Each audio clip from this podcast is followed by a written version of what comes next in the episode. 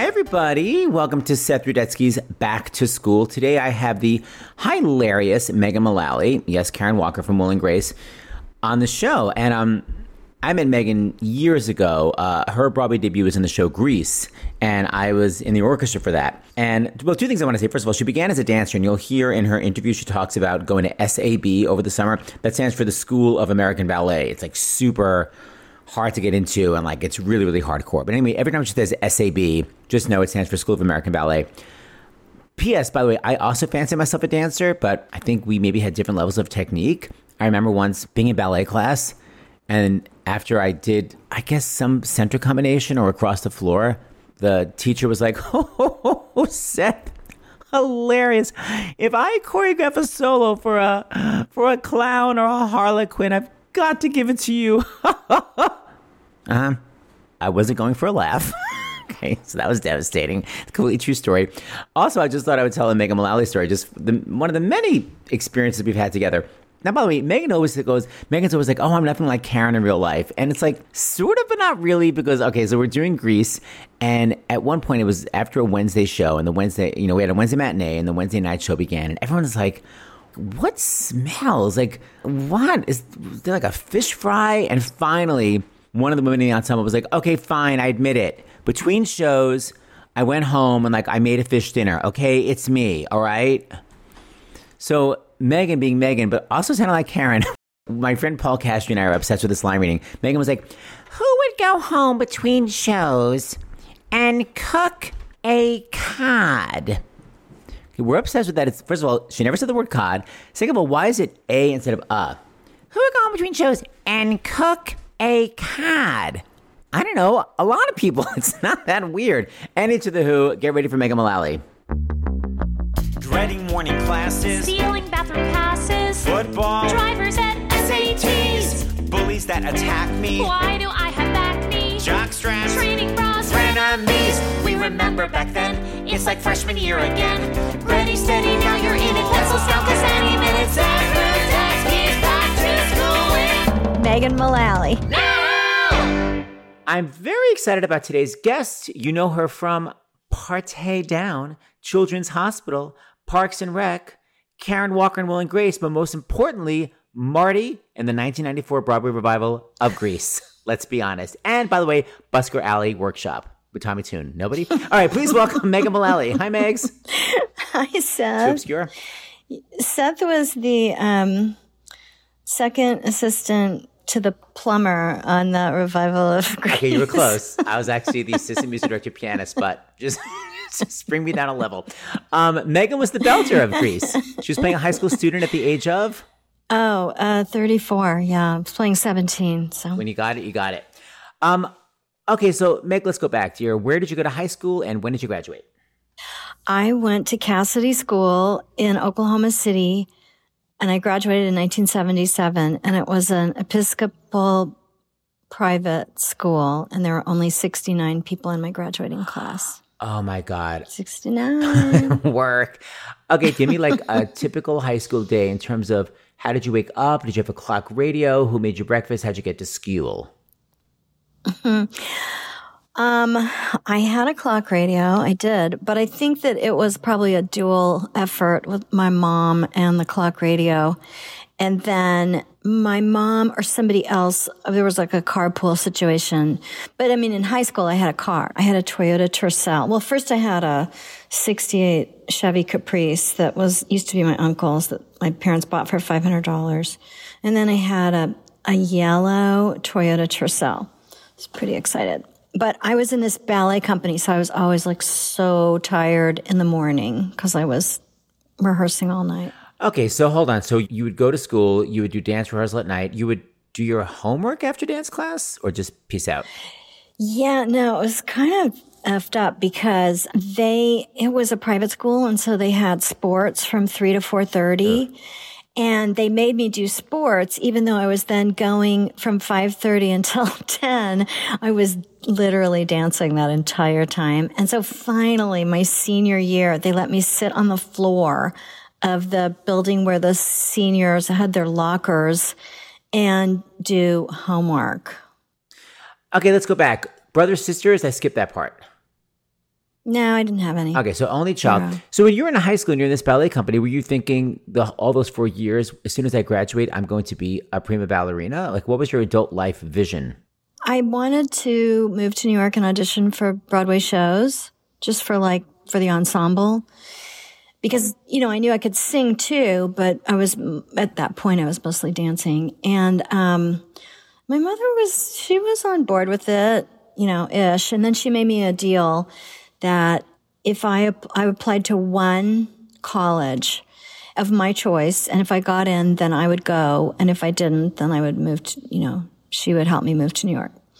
And so I applied to Northwestern and I remember like laying on the floor of my bedroom at like 2:30 in the morning just bullshitting my way through this essay. And I somehow, I don't know, I got in and I got in. and then, you know, at that point I had decided I quit the ballet company like maybe two thirds of the way through senior year because I was like, okay, I can't really do this forever. It's too crazy wanted to branch out a little bit. But yeah, I got in. So I went to Northwestern. But when you say you quit the ballet company, wasn't that like kind of a traumatic big change? Because you had obviously been going every single day for so many years for so many hours.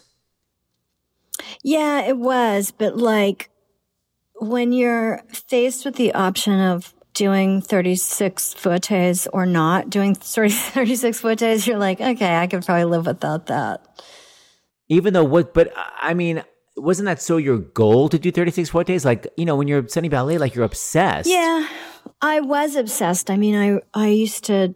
That's all I thought about. You know, I read Dance Magazine from cover to cover, and and I read biographies of famous ballet dancers. I mean, I was completely obsessed with it. But at a certain point, the ballets that I got the leads in were the ones that required some acting. You know, like there was some like a story where like the girl would like go mad and then she would, you know, die at the end or something. I mean, I could do all the stuff, but I wasn't a horse, which is what they used to call the girls who could really do like the 36 fouettés. I wasn't a horse. I was more of like a lyrical dancer. And I just, I don't know. I just thought I wanted to branch out. I just, it, it's like, it's unrelenting. I mean, you have to dance pretty much every day. I mean, you could maybe take one day off a week, but you can't go on vacation. I mean, it's just, it was a lot. So it doesn't sound like you were necessarily giving up ballet. It sounds like you were expanding your vision. Yeah, that's how I thought of it. I thought, okay, I want to just open it up to some other disciplines. Why was your mother saying you have to go to college? Wasn't she supporting your artistic dreams? I think that because it was Northwestern, there was an understanding that I would kind of be on the same path ish. And basically what happened was just that. Because I sang and everything, I, I was lucky to get cast in like university theater productions that I wouldn't have, or, you know, that normally freshmen wouldn't get cast in. And then from that, I got cast in a musical that was happening downtown, like a professional show. And, you know, and then I just had a really lucky time booking theater jobs in Chicago for like six years, you know. So your mom was actually right. It was good that you went to college. It was good. I mean, I think maybe it could have worked the other way too, but it was probably a little easier path to go to college. And I'd never really been exposed even to theater kids, you know? And were you funny? I mean, obviously you're known now as a comedian. Were you funny in high school? No. I mean, I thought I was funny probably, but, or I think some people might have thought I was funny. I was one of those people that for many years, like boyfriends would be like, I would do a bit, you know, and some dumbass guy would go, you're so weird. You know, it's just a way of like subjugating you to their whims. And I thought, no, I'm not weird. I'm funny. But I don't think I had the confidence. There weren't any women who did comedy back then except for Phyllis Diller and Joan Rivers. I mean, there's literally two people. I mean, there was, well, there were. I mean, there was Carol Burnett, who was my idol, but you know, it was fewer and further between. It wasn't like now where, you know, there's so many great women in comedy. And also I wasn't raised that way and I wasn't, you know, the high school I went to was very, I was the only one in the arts. I mean, I was considered like the craziest, you know, I was like Timothy Leary compared to, you know, they were all wearing their little madras shorts and their alligator shirts and their topsiders and, and I wore vintage clothes and, you know, But I mean, I wasn't show offy. I just was not conformist, I guess. I was quietly sort of doing my own thing. Did you have a circle of friends that were all kind of the side outcasts? Um, I was kind it was such a small school. I was kind of like in all of the groups basically. But to this day I still hate the really popular kids who are mean. Were they actually mean to you though? Not so much to me, but I was a little bit of a Norma Rae for the kids that they really persecuted. Like I stopped a class one time to like go off on these guys from the football team who were being really mean to one of the really nerdy guys. What did you say? I said, look, I mean, you're nothing to write home about and you're going to fucking ruin this person's life forever. And for what? You know, you're not funny. It's not cool. You're not smart. You're not coming across in any way that's going to impress anybody. And this other person is still going to be decimated by you. And what was the result of that? They got really quiet and just looked down at their desks for the rest of the thing. And then I saw them like right afterward and they seemed relatively chastened. Can you think of a memory that completely encapsulates who you were in high school? You're like, this is so classic me. I don't know why this springs to mind, but it did, so I'm just going to go with it. There was one time where we went on some kind of field trip or something, and we came back and the bus got in. It was like seven in the morning or maybe earlier, and the sun had just come up barely, and it was very foggy for some reason. And I remember walking across the the little campus. It was a pretty fancy school. Um, by myself in the fog. That that is so me. Like if you only knew. Just by yourself in the fog, solitary, yeah. Hair flowing. Yeah. Mhm. How long was your hair back then? It was down past my butt. Was that a ballet thing or a 70s thing? It was both, yeah. hmm Parted in the middle, really long, long straight hair. I remember getting on a bus once. This was like freshman year in college. And I remember I was sitting on the bus and the person next to me was, I had to say, um, excuse me, but you're sitting on my hair. This person. so gross. They were like, oh, ew. Oh. Put it up. They were super grossed out. Okay, let me ask you. It sounds like you wanted to go into the arts, but what did you fear your adult life would be? Like, what was your, like, oh my God, anything but that? I just came out of the womb in a top hat and tap shoes, and I just never even occurred to me that I would do something else. I mean, I, I thought, oh, I'll be a, you know, a prosecutor, or I'll be a, you know, I had all these weird, I had a couple of weird ideas, but not really. I mean, never even dawned on me. And I never actually had a job outside of the arts. I was a waitress for three weeks once in Chicago, but that was just for fun between shows. It was really sad. Yeah. I mean, I, I hate saying that because, but I just got really lucky. And also in high school, you didn't have an after school job because you were just too busy doing ballet? Right. hmm Yeah. And what about dating? Could you date within the school or it was so gossipy you couldn't? It was small. I dated this gross guy when I was a freshman.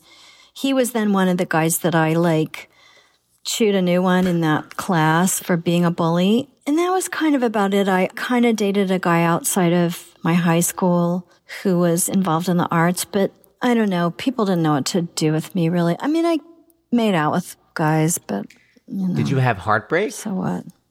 Yeah, yeah, I did. Um, I did. I had big unrequited crushes and stuff. How come they were unrequited though? What the hell were they doing, these boys?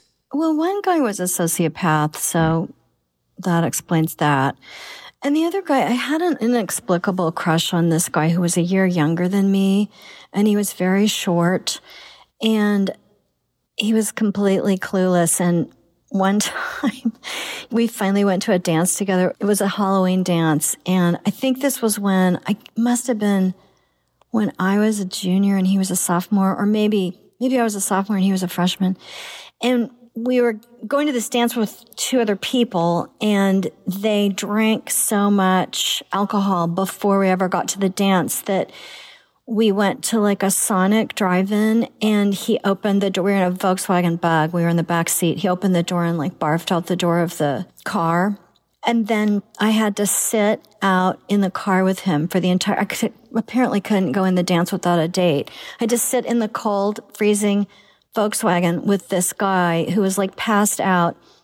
And then he woke up at one point and wanted to make out. And I was like, eh, think so. After he threw up, then he wanted to make out? Yeah. hmm After he woke up from passing out. And did you? And was there any gum at least involved?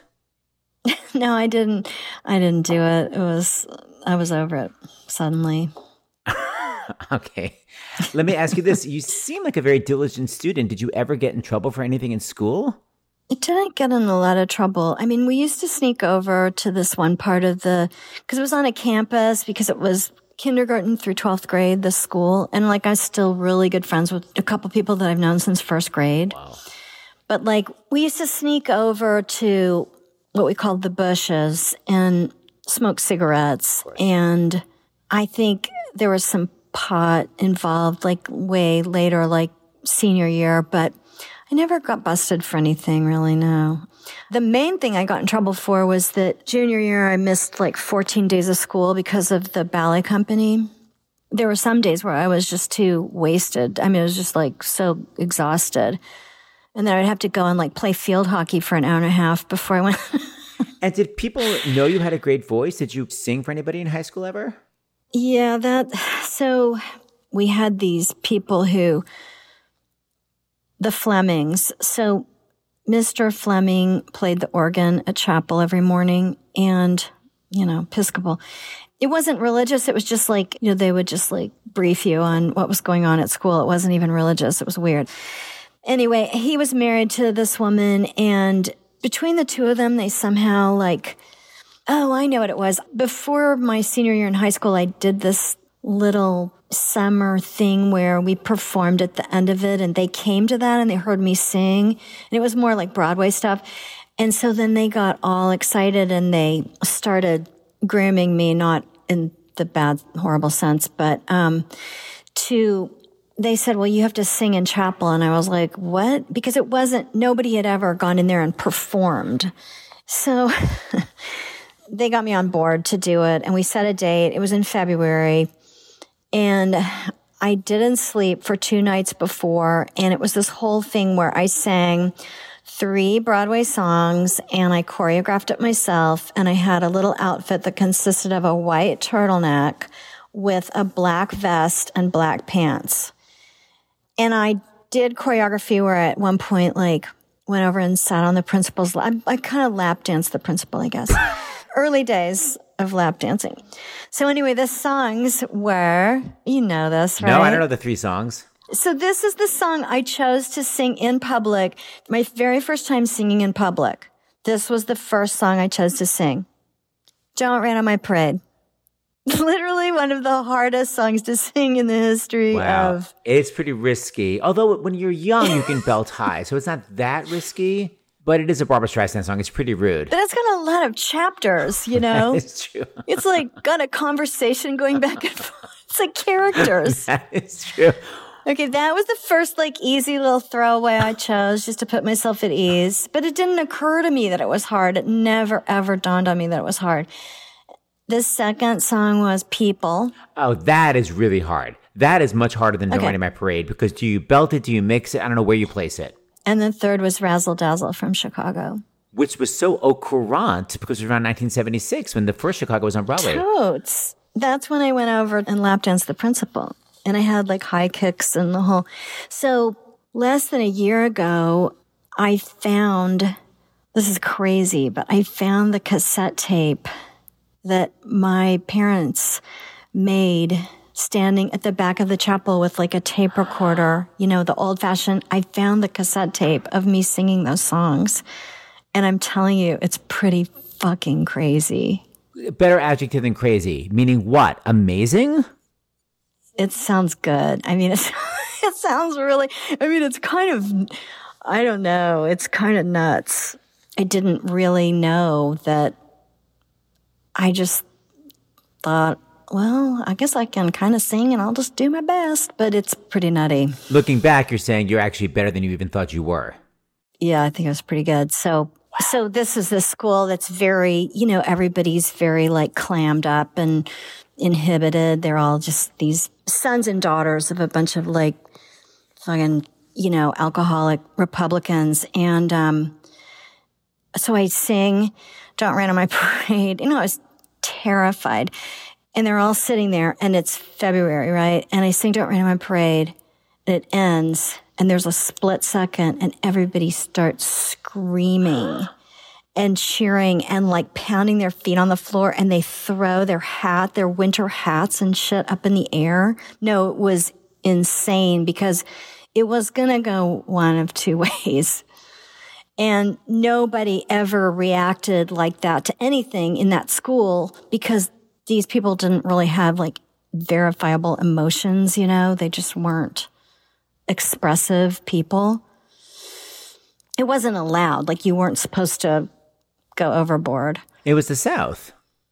Yeah, yeah. And it's just, you know, as everybody's trying to be cool, basically, I think. You know, I was going to ask you if there was a moment that had a before and after, but it sounds like this. I mean, like, what was the aftermath of literally Liza with a Z performing your own version of Liza with a Z?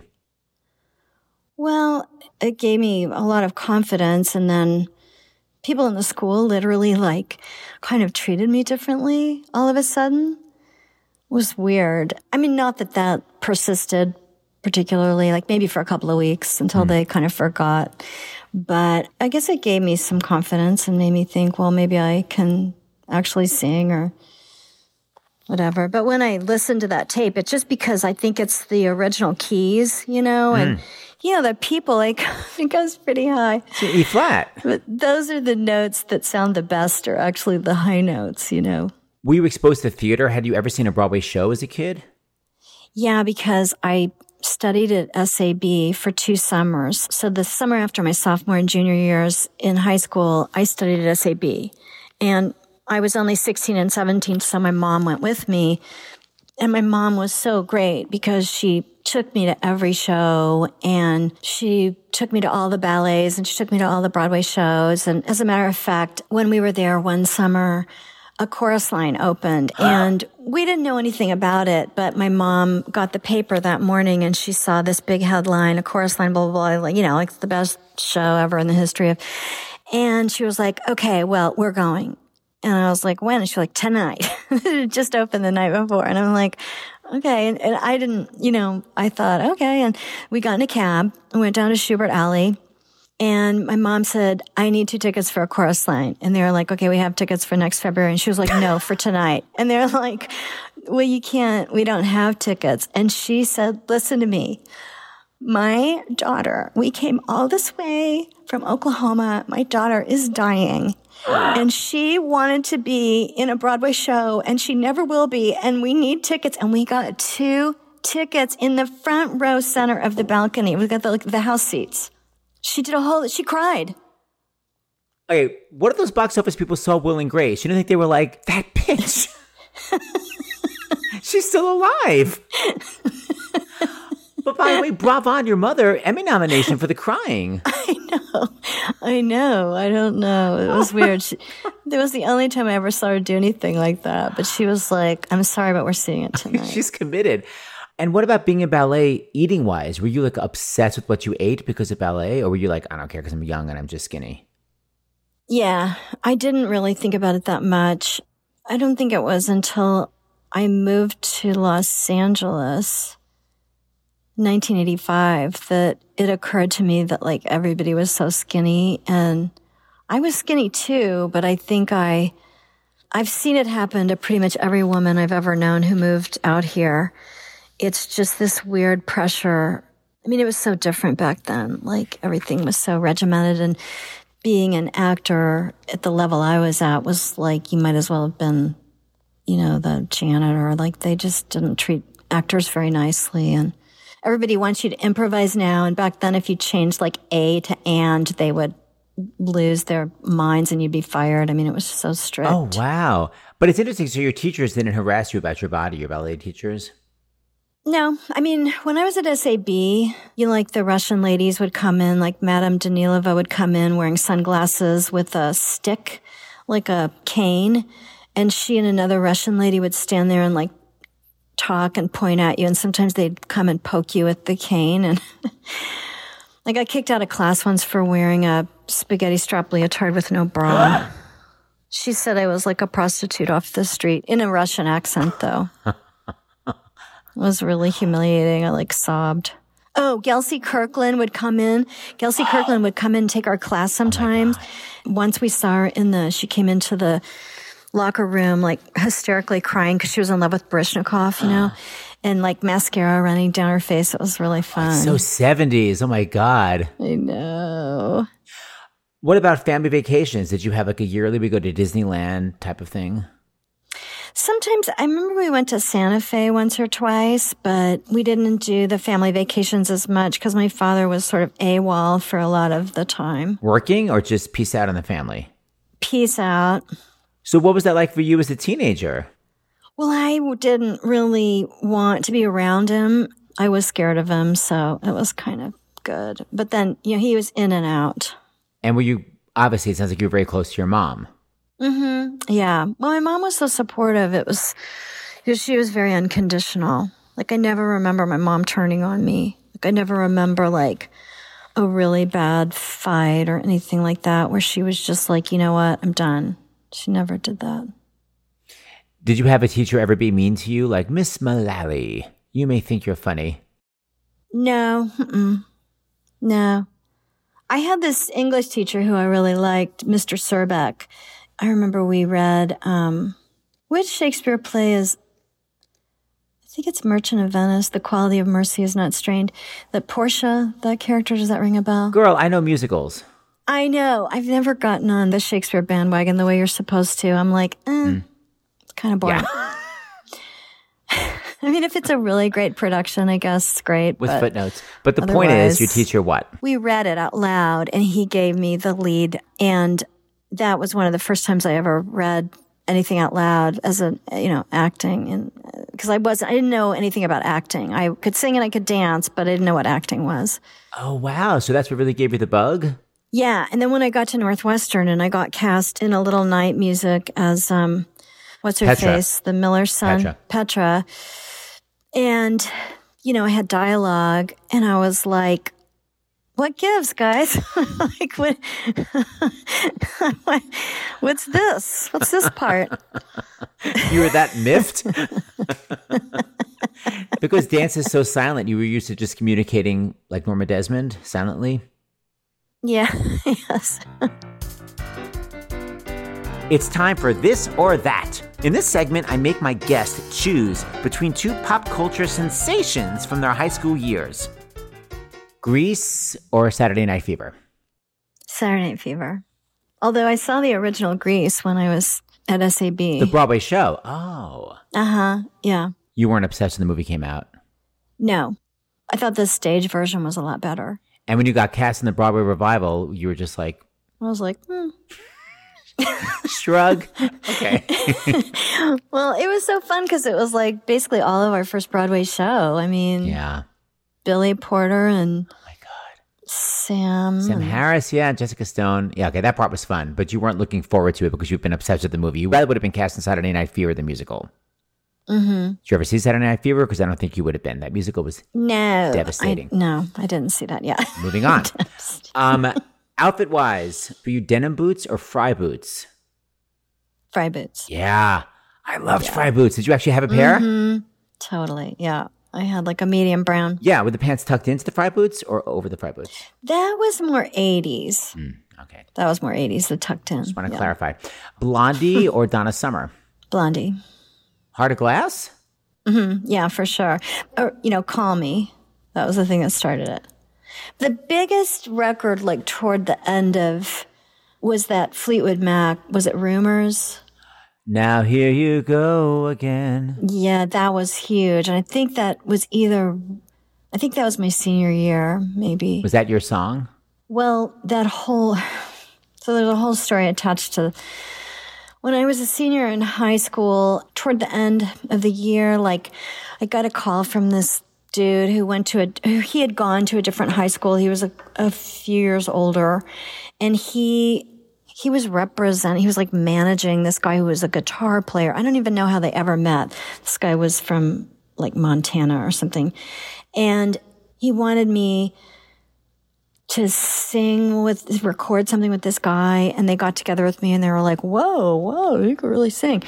And then it turned into this whole weird thing where i went i can't believe my parents let me do this. They let me go with these two guys to los angeles the summer after i graduated from high school. I lived in an apartment with these two guys and another guy and we played at this club called Yesterdays, which was on Westwood Boulevard upstairs above the restaurant. There was like a bar with like music and we, one of our main stocks in trade was all the Fleetwood Mac songs. And I also sang like Barbra Streisand Evergreen. I remember vividly. 77. Like belting out Evergreen in this little piano bar thing It was so bad. so speaking of Barbra, were you Barbra pre-perm or post-perm? I was Barbra pre perm. Yeah, for I sure. gotta be honest. Yeah. Okay, in terms of families we want to be a part of, were you Brady Bunch or Partridge Family? I'm gonna go Partridge. Because of the singing? I had their some of their records. Did you have a poster of David Cassidy you made out with? I did have a big crush on him. Yeah, me too. Yeah. Let's be honest. Were you uh, on the family, Jefferson's Maude, or Good Times? All in the family was yeah. Was Archie Bunker like your dad? Yeah, pretty much. Okay, but without the laugh track. Yeah. Right. okay, I get it. Um, in terms of peeing in your pants during a film, were you Jaws or The Exorcist? I never saw either to this day. Oh my god, To this day. classics. Yeah. I don't like scary. I mean, isn't it scary enough just like getting through the day? Like, do you really want to like seek it out? Okay, well, I guess, but you're getting a release in a safe way because it's not real. What about in terms of making out? Will you spin the bottle or seven minutes in heaven? Spin the bottle. What's seven minutes in heaven where you go into a closet for seven Yeah. minutes? That seems very dangerous. Like, that seems a little. Did you ever get to kiss somebody cute with spin the bottle? I think I did the other one once, the seven minute, but it wasn't seven minutes. It was like 30 frantic seconds. And I don't even remember. I don't think anything even happened. We just both went in there and like freaked out. Okay, so forget that. In terms of in terms of Barry Manilow, Weekend in New England or Mandy? Mandy. How come? Well, because it was so pretty. And I think actually that record with Mandy on it was one of the first albums that I ever bought. Did you have a record player in your room? Yes, I did. And I had one of those ones with like the drop down. You know, you could put like six records on at a time. And I just ordered one. I got a vintage one from the 70s because those are cool. They don't really make them anymore. No, I love those. You put like a stack of singles on them. Mm-hmm. You can put albums on too, but maybe like two or three. Oh my god! Now I want to get one. Um, in terms of shows we thought were so funny, maybe not so much in retrospect. Were you Happy Days or Laverne and Shirley? Happy days. How come, Fonz? Yeah, yeah. And I had, a, I think I traditionally had a little bit of a crush on Ron Howard. Really? More than Yeah. the more than the Fonz? Yeah. Oh, yeah. Yeah. And I used to tell people that because I guess later, like, like when he got a little bit older, like he got married and had a family and he's been married to the same person the whole time. And I remember telling people like, I want to marry a guy like Ron Howard. And then I kind of did. How is Nick like Ron Howard? Well, he's nice and he's loyal and he's not, you know, he's not a bad boy or, mm-mm. he's a good guy. Oh, I love that. That's nice. You. Oh, I love that. Nick. Well, I, I just don't know if Ron is as funny as Nick, but I Maybe not. Yeah. Um, I think I know the answer to this, but were you Carol Burnett show or Saturday Night Live? Carol Burnett. I didn't really get on the Saturday Night Live tip that early, which is weird because I used to watch Mary Hartman, Mary Hartman, you know, which was very like avant garde. I can't believe they even aired it in Oklahoma, you know. It was so confusing to me. I was like, "What is happening?" I loved it. Oh, I thought it was so weird. Mary Kay Place. Oh my God. I know, but I was like, "Is it funny?" I didn't know what was happening. Yeah. It's kind of dark. It's dark and just weird. Um, in terms of amazing comedians, were you Mary Tyler Moore or Lucille Ball? Oh, Mary Tyler Moore. You know, I'm not a Lucille Ball fan. Oh God, that's- I love both. Can't you just say you love both? I, How can you? I, she's okay.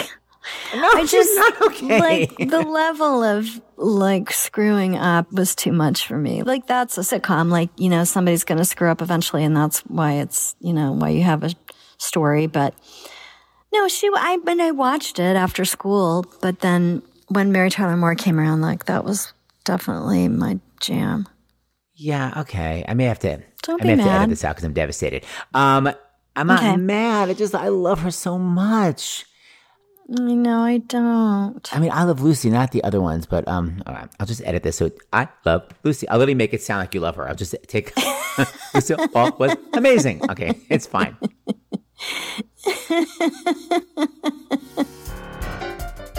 this is High School versus Now, where we find out how much my guest has changed since high school. So let's say you're in high school and you show up for a field trip, but you realize you never got your mom's signature on the permission slip, even though you were reminded like 10 times. What would you have done in high school? Never would have occurred to me to forge it. Uh uh No. Honest as the day is long. Okay, so what about now? You get on Grey's Anatomy to show off your drama chops, and you like memorize your death scene, and you show up, and they're like, "We're actually shooting all the scenes before your death scene, and you totally haven't memorized anything." What would you do? I would say I haven't learned it.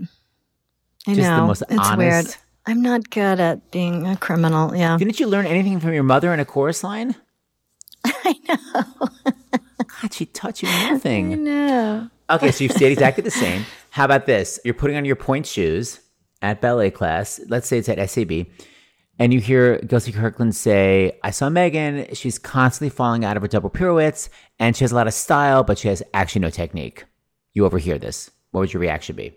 Oh, burst into tears and like run away, burst into tears, call my mom. you wouldn't confront her. No. Oh, no, no. Uh uh No. Okay, so now it's nowadays. You're peeing and you hear Allison Janney washing her hands. And Allison Janney says to Marcia Cross, Megan Mullally, more like Megan Mallousy. Okay. what would you say to that one? Burst into tears. Pray that they didn't know I was there. Try to call my mom, even though she's she died. Oh my God. so there's literally, no, so 1977, 2021, literally the exact same. No.